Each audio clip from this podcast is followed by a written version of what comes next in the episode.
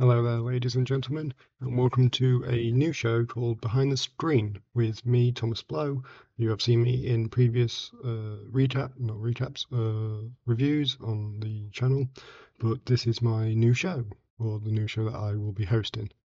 Uh, it will be a discussion on the production side of filmmaking and more about what goes on behind the uh, scenes and before it gets to the uh, big screens.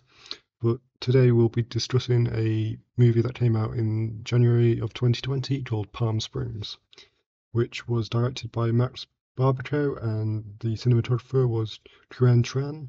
It starred Adam Samberg and Christine Milioti as the main protagonists and had supporting cast of uh, J.K. Simmons and many other talented actors.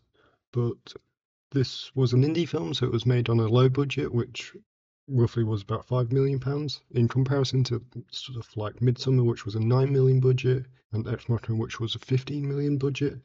Another constraint of the movie was the time they had to film, which uh, the entirety of the filming only took 22 days, which again compared to like Midsommar, which was a three month, and Ex Machina, which was a 36 day uh, filming schedule. But before they ended up, before they sort of started the filming process, uh, Barbakow and Tran uh, storyboarded it with uh, some Playmobil uh, children's uh, similar to Lego, but and they used that to storyboard the thing to make the production quicker and to be able to fit into a 22 uh, day shoot or 22 days of production. But this came with a lot of challenges during production, films tend to be sort of film, wait, check on the footage, make sure you've got everything. But this was described as a film where you film and then you move on to the next. You film and then move on to the next. And they didn't really have proper playback facilities, so they had to put a lot of trust in each other to be able to accomplish what they wished without sort of checking it properly. Although they managed to capture quite a lot of what they set out to do, in the uh, planning phases. They did miss a few set pieces, like a skydiving scene and a alligator scene in the montage section of the movie. So the plane crash scene, which was part of the montage, was actually filmed within an hour with using a smoke machine and mainly using close-ups and mid shots to convey the story within the montage. Some of the scenes in the montage was actually Quyen filming uh, Andy and Christine rehearsing for the dance number to extend the thing and to show them rehearsing. Made the montage a bit larger and more fleshed out. Also, due to the low budget nature of the film, they didn't have enough money to buy several outfits for the actors, especially for the uh, bride's dress in the movie. So they often contended with trying to keep it clean and keep the dust off it because they were filmed in a desert. So it was a challenge to try and keep it as pristine as possible during sort of when the wind kicks up a bit of dust. So they would often have people following uh, the person who portrayed the bride with sort of tarps and stuff to cover the dress when they weren't filming. This was obviously to keep the dust off of it, and they did this to for a lot of the people who had sort of the bridesmaids and those people to make sure that the, their dresses were consistent throughout the film.